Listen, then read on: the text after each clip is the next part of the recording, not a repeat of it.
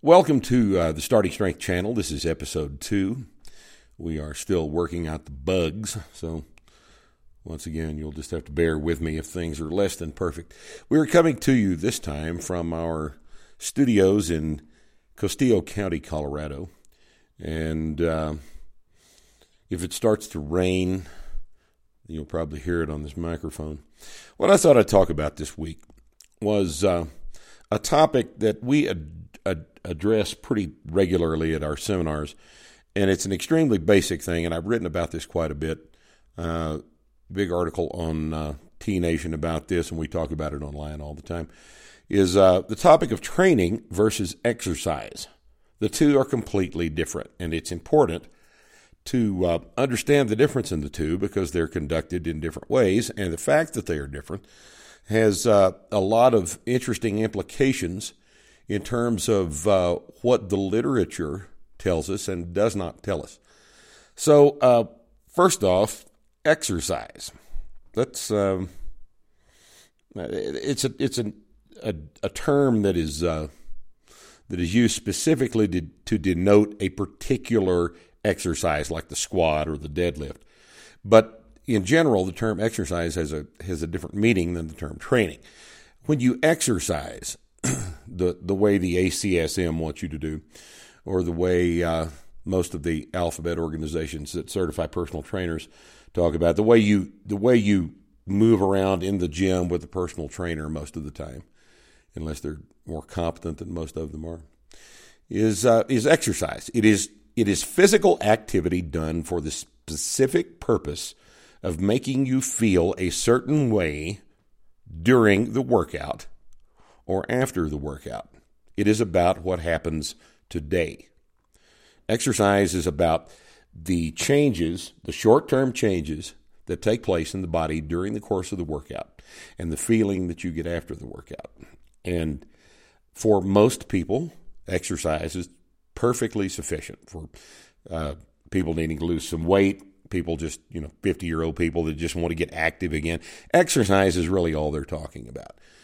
And in our books and in our seminars, we don't really deal with exercise in that sense. We deal with, with training.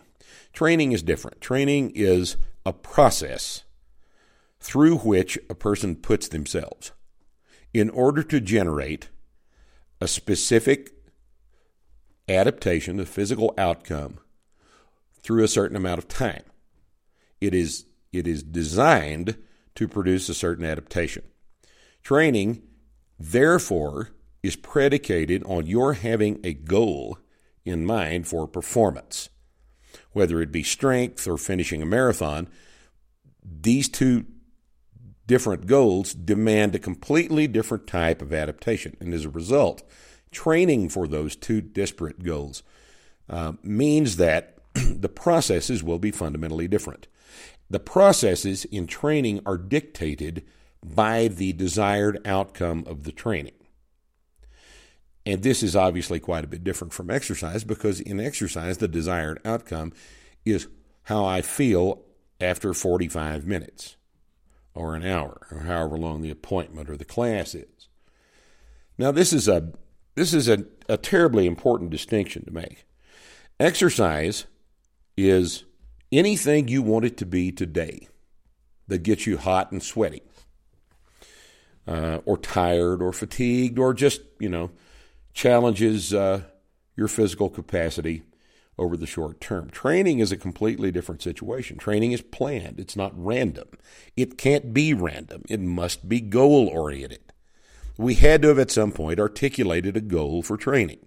Training must be outcome based and it is adjusted uh, over the course of the over the process based on uh, the proximity to that outcome. In other words, we don't start and do exactly the same thing, same things we start with at the end of the process. The weight goes up, volume goes up, intensity goes up. Some aspect of this of this process must continually drive further adaptation now, for completely untrained individuals, that's an extremely simple process, and we call it our novice process, our novice linear progression, where we just come in and we, we pick about six different basic exercises and we go up in weight on each one of them every time we do it. Uh, it's not very complicated in terms of the of the number of exercises. Uh, we select basic exercises that that produce a systemic effect over the whole body, and our variable is therefore not exercise selection; it is load load, intensity, time between sets, these types of variables that are manipulated within the context of those six exercises. So, training is outcome based because in a training workout, you may not feel, you know, like you've done anything hard necessarily or you may be completely destroyed. It doesn't it, what matters is is what the program calls for and that you get it done today. So training requires it requires focus it uh, it requires that you be committed to these things that you know are going to facilitate the process of adaptation over time.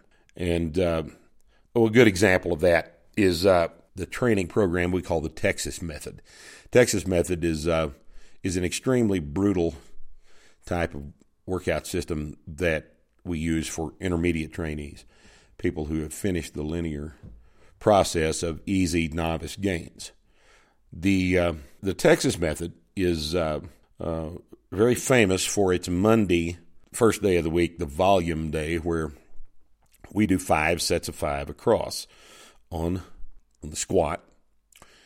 And by the time a person gets up to doing the Texas method, those those squats will be up in the in the area of at least the middle 300s. So we're talking about 365 for five sets of five. For a guy just starting off the Texas method, he'll follow that up with, uh, depending on the version of it he's using, the, the bench press for five sets of five or the press for five sets of five. And then one heavy set of five deadlifts. Now, this is only 11 work sets. This is only 11 work sets on three exercises. But the most common complaint we have about the Texas method is that it's very, very hard. It's it it it murders you. It just kills your ass, and it's a it's a hard workout. But think again. Eleven work sets is all it is. Three exercises. Now contrast this with the types of exercise type workouts that are that are popular amongst various uh, physical therapists pretending to be strength coaches 15, 20 exercises. 15, 20 exercises done at the level of intensity that the Texas method employs is physically impossible. Now, what does that mean about the intensity of a 20 different exercise workout? Well, it, it means obviously that the intensity is very low. And if the intensity is low, how much capacity does that type of workout have to drive training progress, to drive a strength improvement? Can low amounts of force production drive a force production adaptation upward? And the obvious answer is no, it can't. There, there's no more stark contrast to what we do as opposed to what exercise all boils down to. It is a. Uh, a requirement of workouts that employ 20 different exercises that the intensity and potential for driving progress on each one of those individual exercises be low. Low intensity does not improve strength production unless you are a novice, and in which case it is much better to pick your six simple exercises you're going to do throughout the novice progression and make them go up every time. So, exercise and training are two fundamentally different different things. I'm you can hear my notes messing around here. I'm trying to stay organized today and keep this down below 45 minutes. When when we talk about strength training, we are specifically talking about the process by which we get stronger. Now, marathon training would also be training too. I mentioned this earlier. The process of developing the ability to run 26.2 without stopping is uh, is obviously training as well, but it's a different type of of adaptation. When we when we do strength training, we are obviously trying to develop the ability to produce more force against an external resistance, since that's the, the definition of strength. Force production against an external resistance is is strength. And in order to do that, we have to produce more force in the course of the training program. These force increases must be scheduled, they must be programmed, and they must occur if the adaptation is to be obtained. If they don't occur, in other words, if you don't make your numbers today, then you are not going to improve and you're not going to get any stronger. You know, we'll talk about why strength is such an important thing at some other time. I, we've discussed that so often, it's kind of a tired topic, but perhaps it, it bears a bit of discussion at some point later. But uh, strength training is the process of making yourself stronger by subjecting yourself to the production of force against heavier and heavier weights. And that's probably the simplest definition of strength training. Exercise, in contrast, is what? It's, it's the process of getting hot and sweaty, moving around, burning some calories, getting some activity, laudable goals for a sedentary person, but not what we deal with here. We deal with training processes and the uh, the process of over time driving that adaptation that we're trying to obtain. Here's a, here's an interesting question that we've been thinking about. Exercise science is what? Exercise science.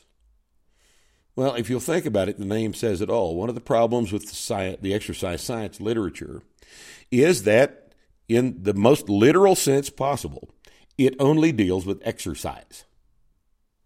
It does not deal with training. Why does it not deal with training? Because really it can't.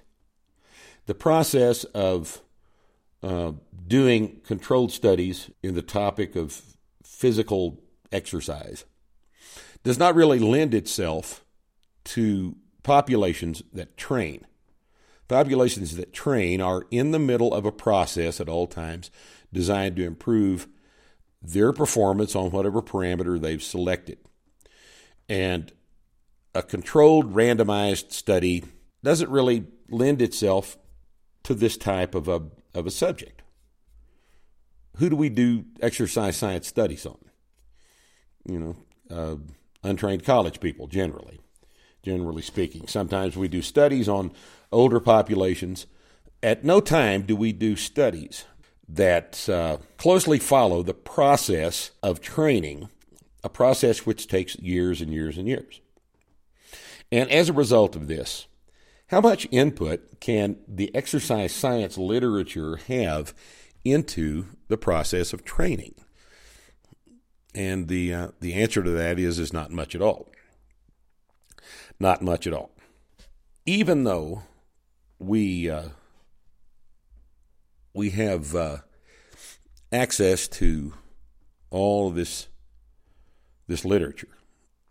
Quite a bit of exercise science literature has been, been accumulated over the past 30 years. None of it really deals with training. And as a result, we can't really uh, rely on exercise science to provide us with information that's relevant to the process of strength training as a, as a process, as a process that takes years and years and years. Where do we obtain that type of information? We obtain it from the experiences of people who have done it and the experiences of people who have managed the process for lots and lots of athletes over a long period of time. This is the type of data that is not, you know, it doesn't lend itself well to, to these types of, of, uh, of controlled experiments because they're so long term and they are um, oftentimes done on uh, two or three people at a time. That things that would normally be con- considered to compromise the uh, the quality of a data set by virtue of the fact that it doesn't have a population of 10,000. The acquisition of the information doesn't lend itself well to the to the methods that are conventionally employed in peer-reviewed scientific studies. And this has a couple of interesting implications, doesn't it? The, the implication that is most immediately that most immediately presents itself is who are the people doing these, these controlled studies? Are they experienced coaches that have the um, the background and the personal experience to ask the right questions, even if these types of studies were capable of being conducted on controlled populations of large numbers of people? And the answer, of course, is no. We are dealing with, therefore, a different type of data when we deal with, with, with the information available to us about training. We're dealing with a type of data that does not lend itself to being published in a table, uh, published in a peer reviewed journal, reviewed by other people that don't really understand this process. And uh, as a result, the exercise science really does not speak to uh, uh, too specifically to training. Where do we get information about training? Where, where do we turn if we want to to talk about uh, resources uh, that we must uh, utilize for for training? Well, the most important thing uh, I think that you can do is to develop a broad base of knowledge of the scientific method and this is obtained from a from a background in, in school, an educational background in science. The science doesn't have to be, in fact, it's probably better if it's not, exercise physiology or those types of non rigorous degrees that are pursued uh, in physical education departments all over the country. A biology degree is much more applicable to getting a background, to obtaining a background to, to, to think about the physiology of exercise exercise physiology classes are not themselves very rigorous in this in this way, and that's of course in most schools. There are there are notable exceptions around the country, and if you're running one, don't be mad at me. If you're running one, you're quite aware of the fact that, that what I'm saying about other types of programs is true, and uh, as a result, those types of degrees are not terribly useful in terms of becoming a uh, a good coach for strength training the vast majority of, of graduates with an exercise physiology degree have had absolutely no formal training in barbell exercise. And barbell exercise, of course, is obviously the most efficient way to obtain strength. But what other types of, of sources uh, do we use if we want to become better coaches and better at training people? How do we get better at training people? Well, you have to in addition to this educational background in the hard sciences and scientific logical thought, uh, be familiar with the with the basic processes that that govern the adaptation that we're trying to drive. You need to understand physiology. This is why a, a biology degree would be a very good place to start. It's not absolutely necessary. My degree is in geology. You know, those of us that are relatively intelligent and are willing to read can educate ourselves quite effectively in these topics. An inadequate education in these topics might lull one into the belief that you already know enough about the subject. Since you have a after all an exercise physiology degree i'd uh, it's kind of an inane thought. Ignore that. You're smarter than that. You know you need to continue your education the, uh, the rest of it would come from an education in just basic sciences, chemistry, physics, this sort of thing is, uh, is the foundation for thinking correctly about all things that are scientific. You just, a nice broad science background is extremely important. The second thing that that would be required of a coach, an effective coach of strength training, is the personal experience of having gone through the process of getting strong themselves. The personal experience that is invaluable in teaching you the fundamentals of adaptation. How did it actually work? Your own personal experience is probably the most important aspect of your ability to coach others in these in these processes. Because without a personal experience of how actually it worked, you will have absolutely no idea of what the person you're attempting to train is going through at any given time. And this type of thing is extremely valuable.